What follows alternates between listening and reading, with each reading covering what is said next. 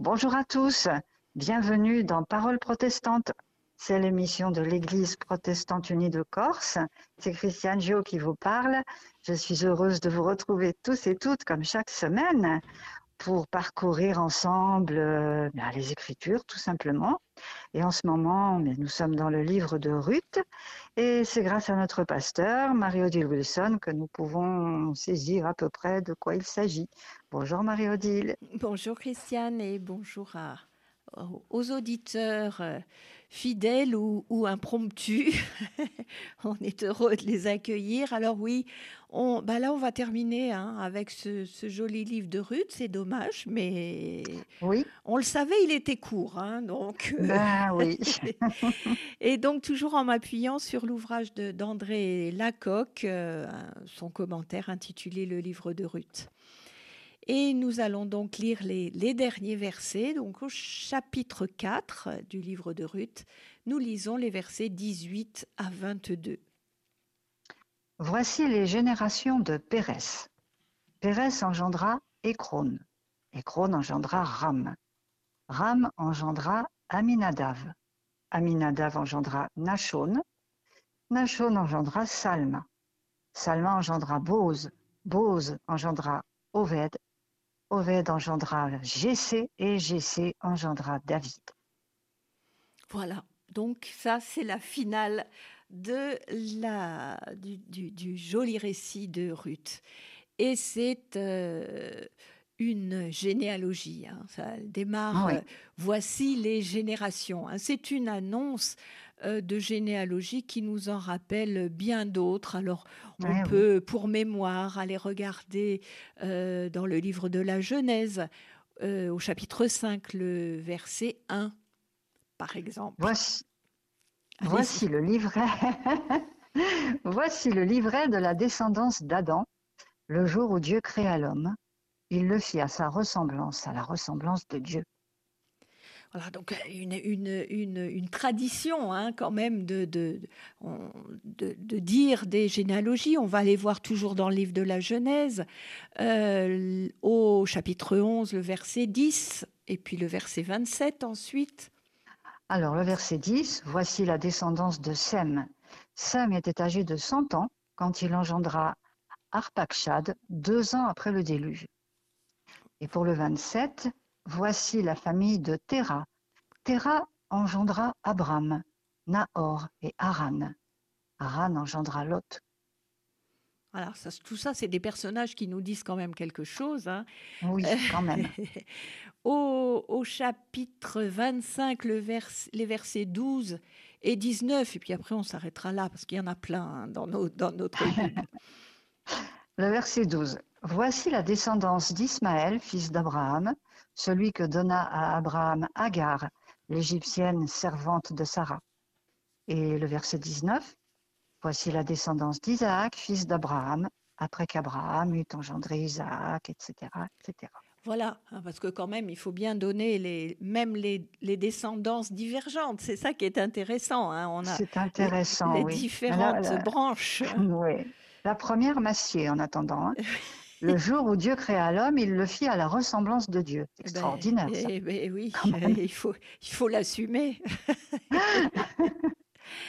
Alors, euh, nous l'avons, nous l'avons déjà dit, le récit avait déjà élargi euh, l'horizon de ce de ce qui n'aurait pu être qu'une petite euh, histoire familiale hein, euh, euh, à un événement au plan national. Hein. Rappelez-vous, il disait tout le peuple avait écouté, etc. Donc, on est dans une petite ville, hein, Bethléem. C'est pas tout le peuple qui est là, mais donc on voit bien l'idée derrière de d'élargir la portée de ce de ce récit.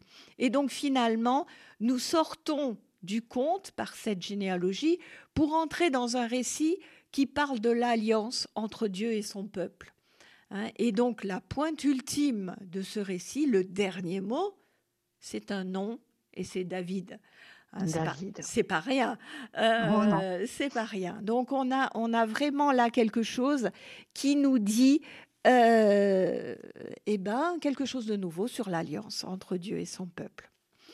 Euh, cette généalogie, euh, certains commentateurs pense qu'elle elle aurait été rajoutée postérieurement, tout ça parce que normalement, une généalogie, ça se met en tête.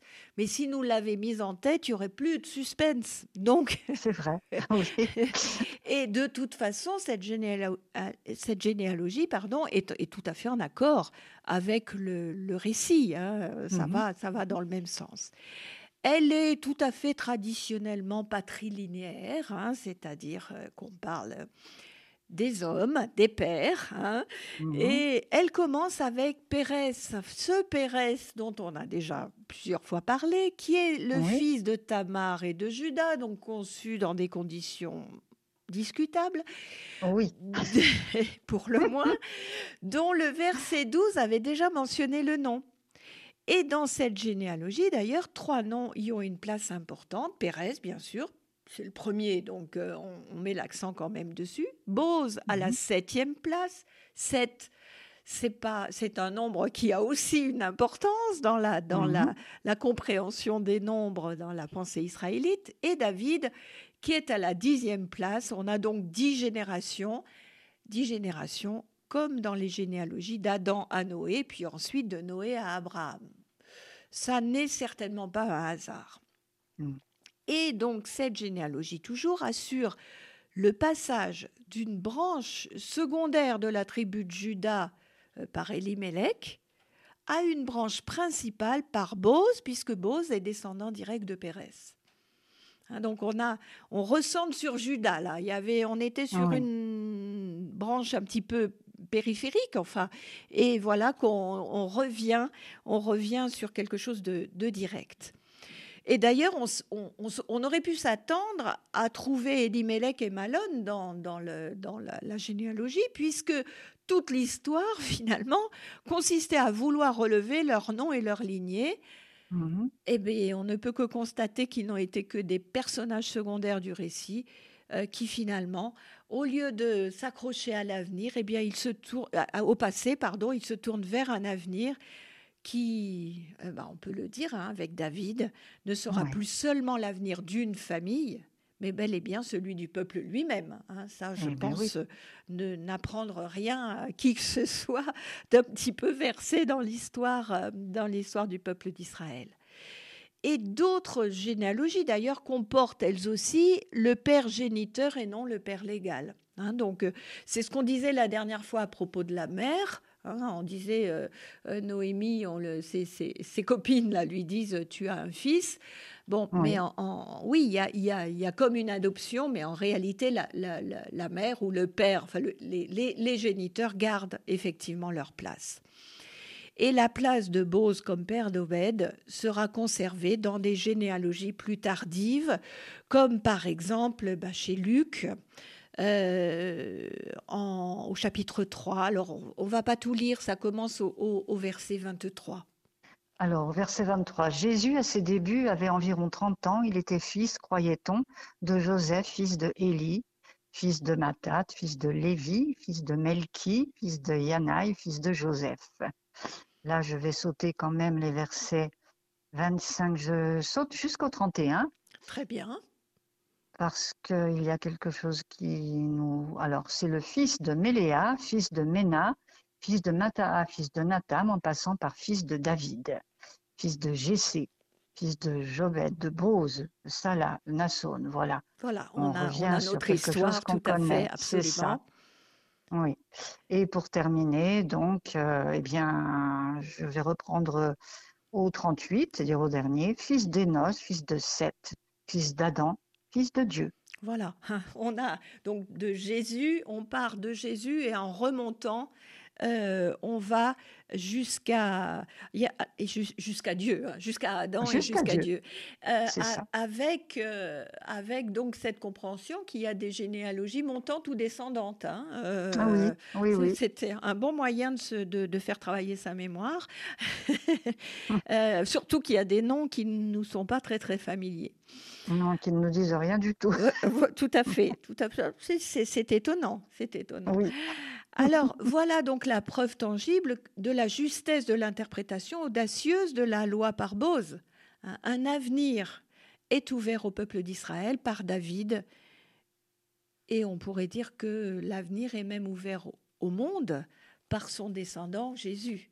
Hein, c'est ce qu'on c'est ce qu'on lit dans, la dans les généalogies du, du, Nouveau Testament finalement. Mmh, mmh. Donc la thèse centrale de Ruth, du livre de Ruth, est qu'une étrangère, Ruth, une Moabite, à l'instar d'une autre étrangère cananéenne, celle-là dont on a souvent parlé euh, dans, ce, dans, notre étude, la fameuse Tamar, la maman de, de Pérès, s'avère mhm. être l'instrument providentiel de l'histoire du salut. Et elle fait même aboutir de, de, manière éclatante cette autre histoire qui était demeurée en suspens. Hein. Tamar, euh, eh bien, elle aussi aura par, par le, le, biais, je dirais, de Ruth, une postérité glorieuse. Mmh, hein, mmh. donc, euh, ces histoires qui pourraient nous paraître un peu ouais, limite, comme je disais tout à l'heure, un peu, un peu curieuse, euh, moralement peut-être discutable, eh bien, Dieu ne s'arrête pas à ça, il en fait, il en fait son affaire finalement. Euh, il aura donc fallu, nous dit euh, André Lacocque, cette accumulation d'extravagance pour que naisse David. Hein, donc extravagance à, différentes générations. Donc, entre Pérès et Bose, ben, on, voit une série de noms euh, insignifiants, sauf celui de Nachon. Nachon, on en entend parler quelquefois. Alors, par exemple, dans le livre de l'Exode, au chapitre 6, verset 23. Aaron prit pour femme Élisabeth, fille de Aminadav, sœur de Nachon. Voilà, lui enfanta Nadav, Avihu, Éléazar et Itamar. Voilà, donc Nachon n'est rien d'autre que le beau-frère de Aaron. Hein, excusez du peu, quand même. Ah euh, dans le livre des Nombres, on nous en parle aussi, au chapitre 1, les versets 1 à 4 et verset 7 aussi. Alors, les versets 1 à 4. Dans le désert du Sinaï, le Seigneur parla à Moïse dans la tente de la rencontre. C'était le premier jour du deuxième mois, la deuxième année après leur sortie du pays d'Égypte. Il dit, Dressez l'état de toute la communauté des fils d'Israël, par clan et par famille, en relevant les noms de tous les hommes, un par un les hommes de vingt ans et plus, tous ceux qui servent dans l'armée d'Israël, recensez-les par armée, toi et Aaron. Qu'il y ait avec vous un homme de chaque tribu, un homme qui soit chef de famille. Et le verset 7. Et voilà, justement. Pour Judas, Nachon, fils de Aminadav. Voilà. Alors le, livre des nombres, ben, comme, comme cela nous, l'explique, il va faire le recensement de toutes les tribus mmh. euh, et de tous les membres de toutes les tribus. On va voir aussi au chapitre 3, verset 3 du livre des Nombres toujours. Voici les noms des fils d'Aaron, Nadav le premier-né, Avihu, Éléazar et Itamar. Euh, tels sont les noms des fils d'Aaron, prêtres consacrés par l'onction et investis de la fonction sacerdotale. Donc on, voit ces, personnages hein, qui, sont, qui, sont, importants, euh, Moïse bien sûr et Aaron, et qui mhm se font aider par, euh, par des, des, des, personnes qui donc ont une certaine importance et Nachon va être celui qui va s'occuper de dénombrer la tribu de Judas. Mhm. Hein, donc mhm. de donner un coup de main à Aaron pour, euh, pour, mhm. euh, pour cela. Et donc on peut dire que Nachon, eh bien, il est à la charnière entre les ancêtres pré-mosaïques, donc avant Moïse, et post-mosaïques, euh, ses ancêtres de, David, d'avant et, d'après euh, Moïse. Et il apparaîtra encore, euh, Nachon, dans les généalogies plus tardives, par exemple du premier livre des Chroniques et du Nouveau Testament, mais on ne va pas aller retrouver. Vous pouvez me faire confiance. Oui. et à partir de cette septième place, hein, qui est celle de Bose, eh bien, nous avons Oved, Jessé et David. Alors Oved, bah, on en a déjà parlé la dernière fois, puisque c'est le nom qui a été donné à cet enfant de Bose. Euh, cela signifie, donc nous l'avons déjà dit, serviteur ou servant, à l'instar du serviteur euh, Israël d'Ésaïe. Hein. Mhm. Eh bien, il sera doté, comme lui, d'une postérité bénie de Dieu. On peut aller voir ce que, ce que le prophète euh, Ésaïe a annoncé justement au chapitre 44 au verset 3, au verset 3 oui. Car je répandrai des eaux sur la soifée des ruissellements sur la desséchée. Je répandrai mon esprit sur ta descendance, ma bénédiction sur tes rejetons. Voilà. Donc une, une, descendance bénie, hein, c'est quand mm. même extraordinaire. Et euh, ce nom de d'Oved, de, de, serviteur, de servant, eh bien nous l'avons déjà dit, il a déjà une connotation messianique. Hein. il y a mm-hmm. quelque chose déjà de l'ordre de, de, bah, de David, hein, euh, puis de Jésus, qui, qui transparaît dans le, le, le prénom d'Oved. Pour ce qui est de GC, eh bien, on peut aller voir ce qui se dit en Ésaïe, toujours, euh, qui, nous parle, qui nous parle pas mal hein, en ce temps de Noël, hein, le, livre d'Ésaïe. Au chapitre 11, le verset 1 et puis le verset 10. Alors, le verset 1. Un rameau sortira de la souche de GC, un rejeton jaillira de ses racines. Voilà. Et le verset 10. Il adviendra en ce jour-là que la racine de Jessé sera érigée en étendard des peuples, les nations la chercheront et la gloire sera son séjour. Voilà, donc là, ça va, ça va plus loin que simplement David. Hein. on, est, on est quand même dans quelque chose dont on peut comprendre que les relectures chrétiennes d'Ésaïe y ont reconnu mmh, mmh. Euh, Jésus finalement. Hein, euh, alors c'est toujours dans ce sens-là hein, qu'il faut faire. Je, euh, on, peut lire, on peut lire, et il est bon de lire Ésaïe avec un regard, autant que faire se peut, d'israélite.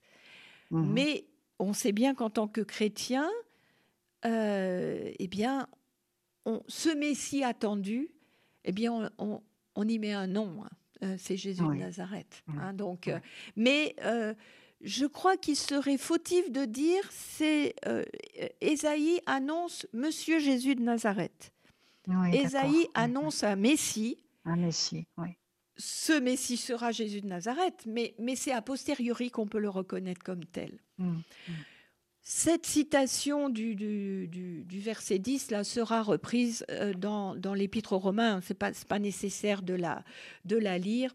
Donc dans l'Épître aux Romains, au chapitre 15, verset 12, euh, comme vous le savez, les, euh, Ésaïe en particulier est un, un de ces de, des textes du, Premier Testament qui sont les, dont les fragments des versets sont les plus cités dans le Nouveau Testament, bien évidemment pour les raisons que je viens de donner. Alors nous allons faire une pause et cette pause, elle va nous servir à, écouter euh, ce chant, bah, un chant de Noël finalement, et qui nous reprend ce verset, c'est d'un arbre séculaire. D'un arbre séculaire.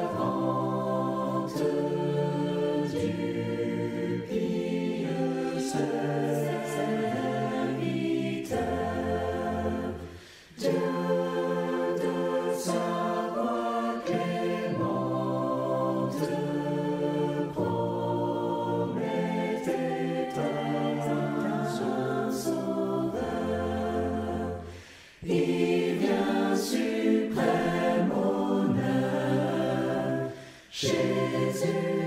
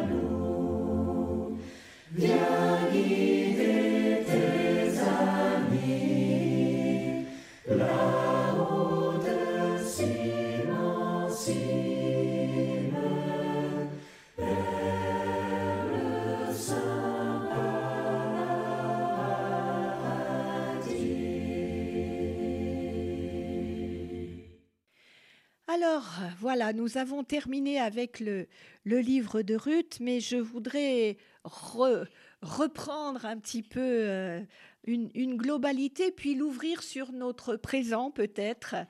Euh, en tout cas, nous avons découvert à quel point ce livre présente une conception différente euh, de la Torah, en mettant en scène des personnages qui, tous autant qu'ils sont, quasiment se distinguent des autres et ce dès le début, puisque euh, déjà la famille d'Elimelech, euh, contrairement aux autres qui restent à Bethléem, va chercher son salut ailleurs, au temps de la famine, et puis va chercher aussi sa perpétuation en laissant les deux fils épouser des femmes du cru, et, bon, on a, on a longuement euh, répété combien euh, euh, c'était, c'était, les Moabites étaient mal vus. Donc, c'est, c'est mmh, déjà mmh. une manière de se comporter qui est étonnante. Ensuite, Ruth elle-même, bon, elle est, alors elle, c'est carrément un personnage. Hein. c'est une femme moabite, mais elle n'est pas comme les autres femmes de son peuple. D'ailleurs, euh, Orpa, sa belle-sœur, le manifeste en restant, elle, dans son pays, ce que Ruth aurait pu tout à fait faire si elle avait mhm. suivi l'injonction de Noémie. Et, mais Ruth, elle a décidé donc de tenter l'aventure de l'ailleurs. Et ce faisant, elle devient bénédiction pour le peuple d'Israël. Et là, c'est là où il y a, c'est ce que j'appellerais l'humour de Dieu. Hein. Cette femme moabite devient bénédiction pour le peuple d'Israël alors même que ses ancêtres avait loué les services de Balaam pour maudire Israël. Bon, ce qu'il n'avait pas réussi à faire, hein, vous rappelez l'histoire de l'ânesse qui, oh, oui, oui. qui parle, qui parle.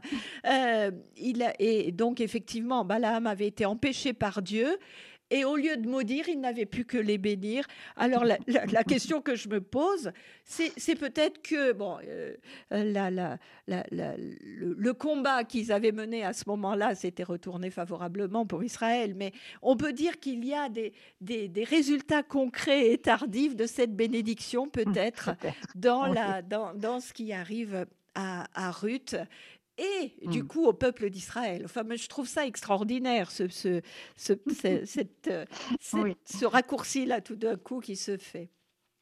Noémie, alors Noémie, elle est veuve, mais contrairement à d'autres veuves sans enfants du pays, eh bien, elle, elle sera comblée sur le plan de l'affection et même de la génération grâce à Ruth. À Ruth, oui.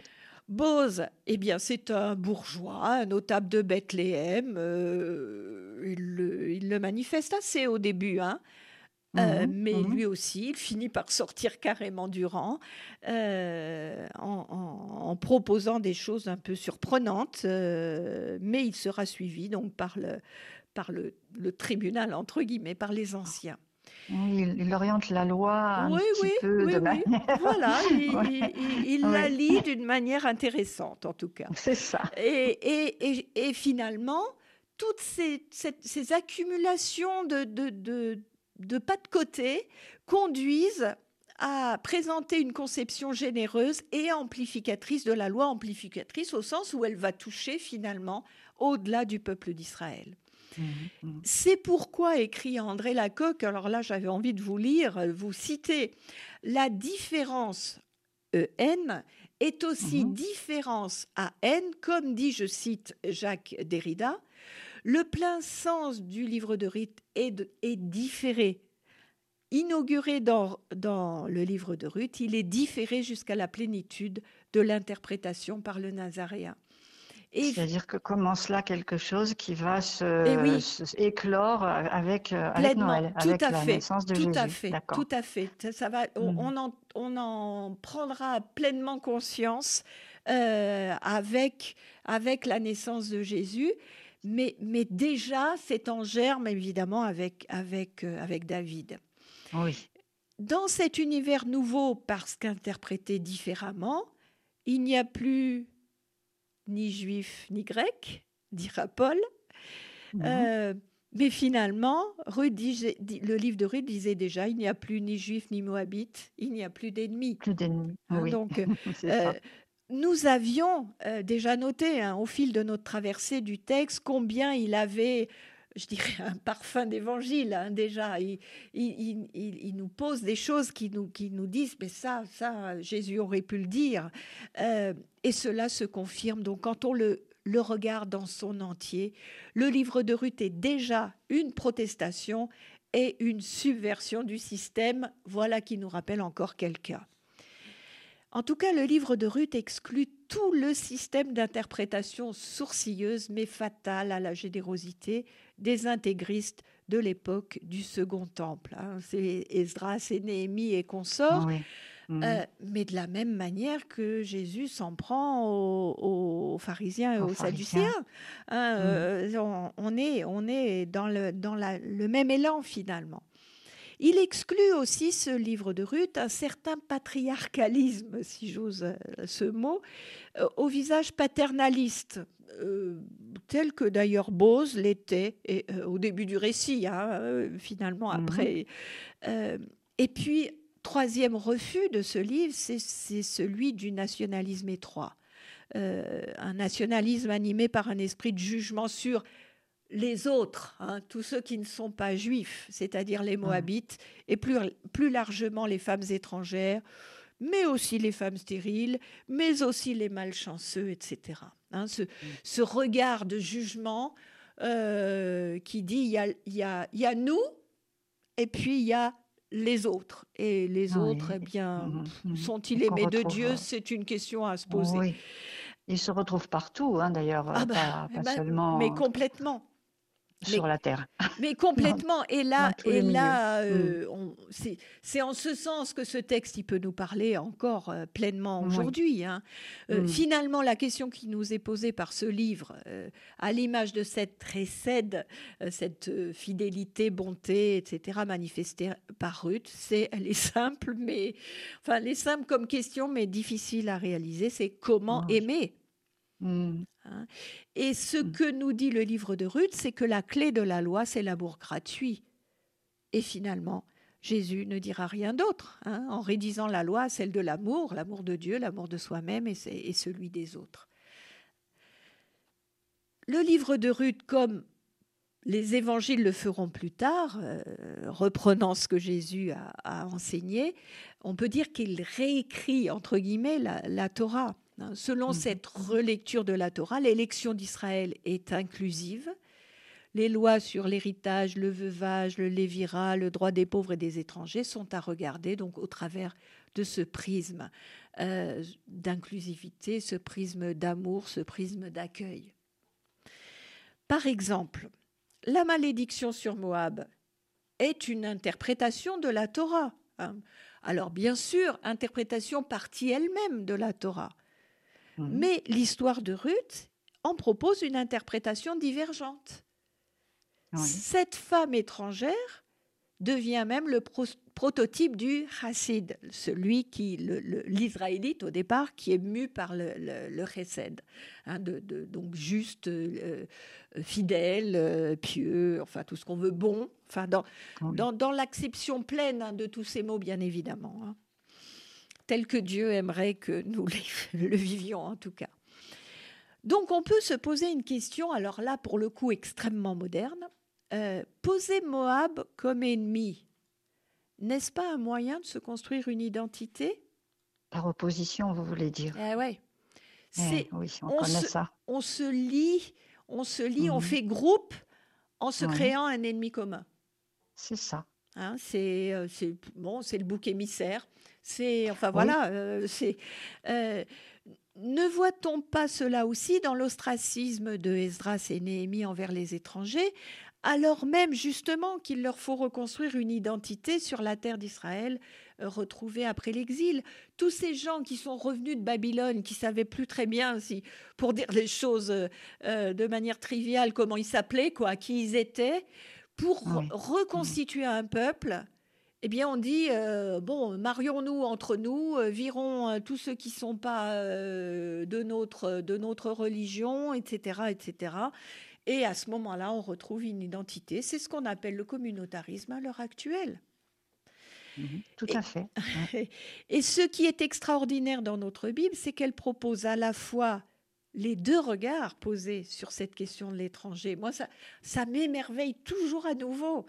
Euh, on, a, on peut trouver dans nos, dans nos Bibles, j'allais dire tout et son contraire, c'est peut-être pas tout à fait mhm. vrai, mais quand même, mais... quand même.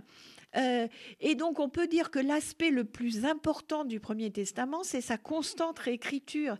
Voilà, c'est plutôt ça. Il s'interroge et se remet lui-même en question. Mmh, euh, mmh. Et il nous laisse la possibilité d'entrer de, en confrontation euh, avec un texte ou avec un autre. Et du coup, il mmh nous interroge encore aujourd'hui. Ça me fait penser, Marie-Odile, que chez, chez les rabbins, on lit la, Torah écrite, mais il y a aussi la Torah orale. Tout à fait. Elle est aussi vivante que celle qui est écrite. Absolument, absolument. Et c'est même difficile hmm. pour nous quand on discute avec un, avec un, érudit euh, israélite hmm. parce que euh, ça a le même niveau de, de, de pratiquement de, la même valeur. Euh, oui, ça. Euh, et alors que nous, on considère que c'est le, texte de la Bible, euh, de la Torah juive, qui est mmh, écrite, mmh. qui est donc voilà, voilà, qui est absolument. Absolument. Mmh, en tout cas, on peut dire que ce livre de Ruth a quelque chose à nous dire au sujet de la présence d'étrangers. Hein.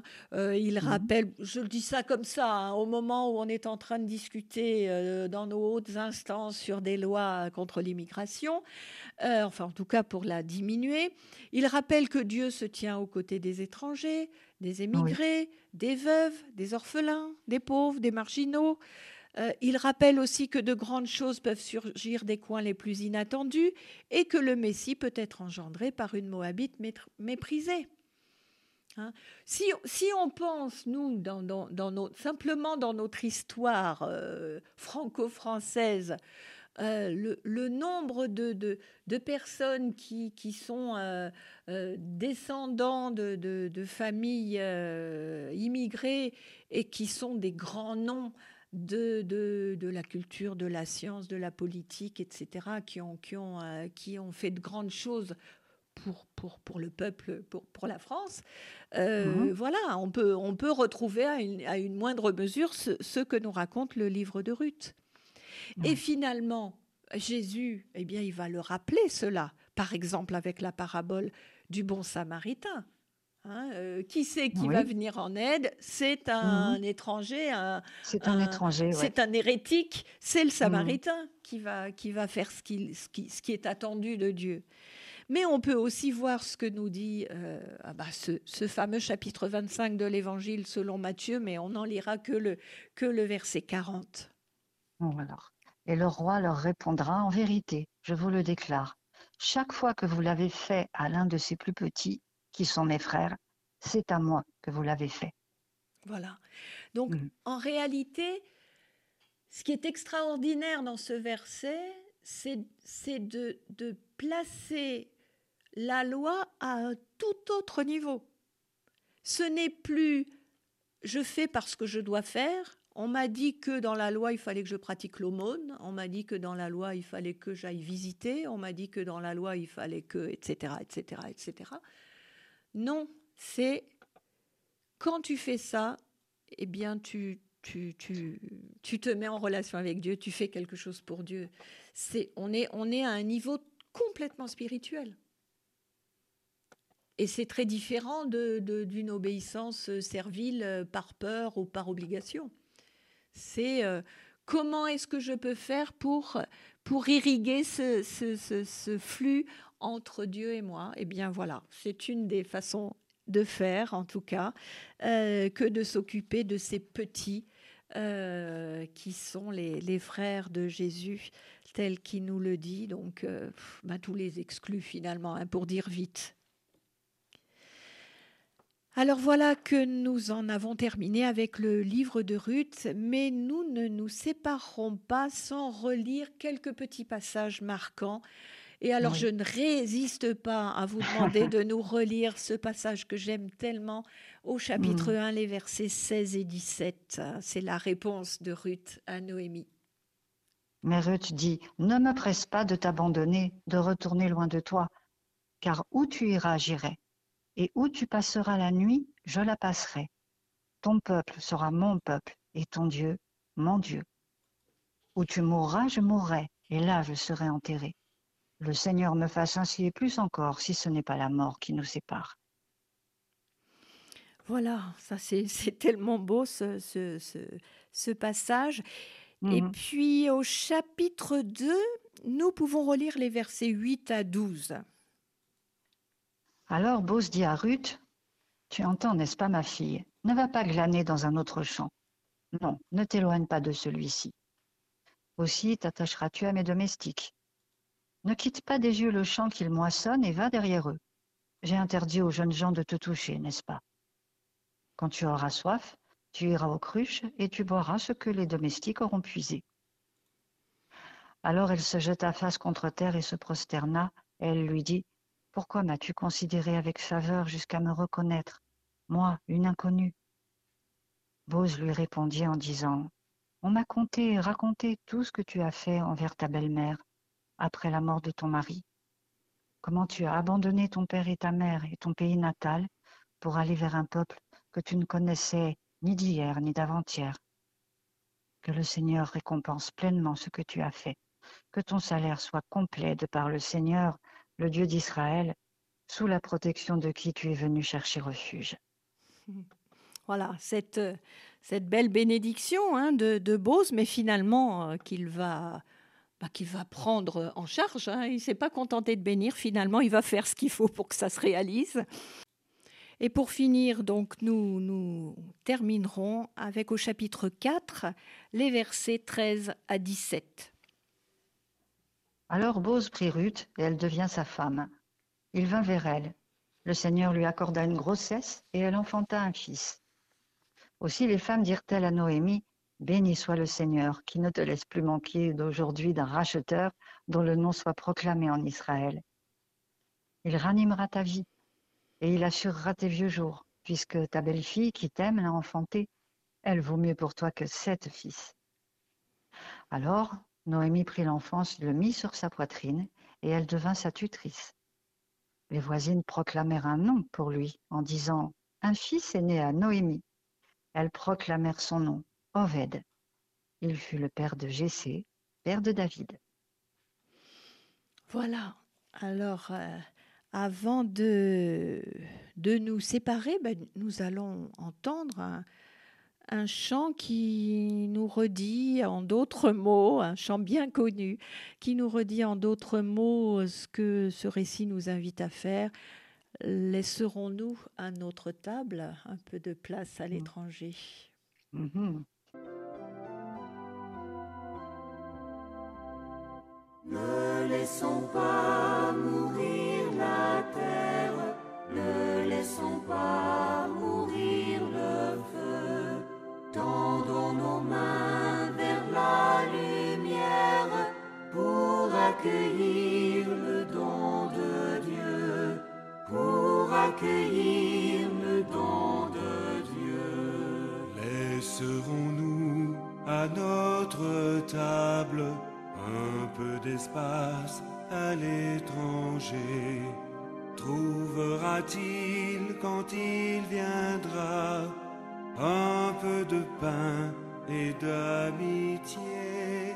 Ne laissons pas mourir la terre, ne laissons pas mourir le feu. Tendons nos mains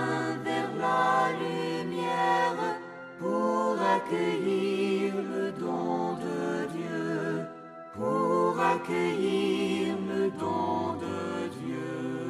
Laisserons-nous à nos paroles un peu de temps à l'étranger Trouvera-t-il quand il viendra un cœur ouvert pour l'écouter? Ne laissons pas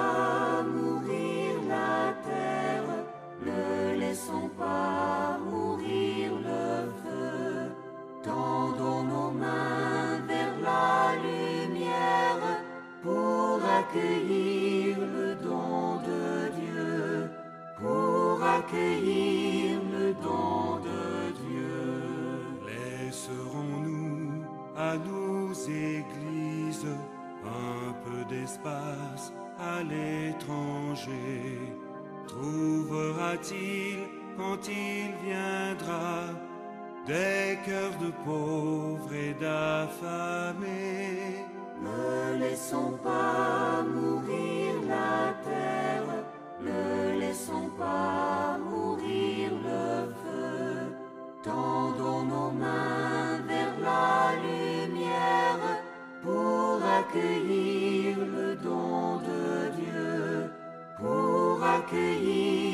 de Dieu. Eh bien voilà, chers amis auditrices et auditeurs, cette émission s'achève. Je vous remercie beaucoup de l'avoir suivie avec nous. Mais avant de nous quitter, j'ai quand même quelques indications à vous donner. Et d'abord, euh, concernant le marché de Noël de Bastia, qui aura lieu au Sacré-Cœur les 8 et 9 décembre, donc, de 14h30 à 18h30 au profit de notre entraide. Ensuite, il y aura un culte euh, avec la présence du CCFD. Marie-Odile, rappelez-moi le Oui, CCFD. le Comité catholique de lutte contre la faim et pour le développement dans le monde. Voilà, tout, merci. tout ça, tout ça. Donc, euh, une célébration œcuménique, mais en présence aussi euh, de, de la, la consul du Maroc. Donc, euh, avec aussi une, une ouverture plus large donc sur la paix et le vivre ensemble. Il nous a paru que c'était important à la période qui est la nôtre. Absolument. Et c'est ouvert à tous, bien évidemment. Eh ben oui, ah bah oui. Et donc le dimanche 10 au Sacré-Cœur, donc sur le thème de la paix, À 10h30. 10h30, oui. Et enfin, euh, presque enfin, une exposition de crèche de paroissiens qui aura lieu à la chapelle Sainte-Lucie à Ajaccio du 14 au 24 décembre. Et bon, pour les horaires, on peut dire de 10h à 18h euh, sans souci. Ouais, peut-être que le- l'expo de crèche, c'est peut-être que l'après-midi. Euh, Ah. C'est peut-être que l'après-midi. C'est le marché de Noël de- de- d'Ajaccio qui va être toute la journée. Je crois que les expo- l'expo Mhm. de crèche. Il y, a même une, il y aura même une crèche de pasteur dans, le, dans les crèches de paroissiens. C'est dire, hein, c'est dire. De toute façon, nous vous reconfirmerons ça la semaine Voilà, prochaine, il n'y a pas de fait. souci. Et pour terminer, donc le marché de Noël d'Ajaccio qui aura lieu le 16 de 10h à 18h à la chapelle Sainte-Lucie. Voilà. Et ben, soyez tous les bienvenus à toutes ces manifestations. Voilà, eh bien, il me reste euh, à vous souhaiter une excellente semaine. Je fais un coucou, un gros merci à Nicole qui est à la technique. Et puis, ben, quant à nous, Marie-Odile, écoutez, nous nous retrouvons comme d'habitude la semaine prochaine Tout à fait, pour absolument. d'autres aventures. Pour d'autres aventures.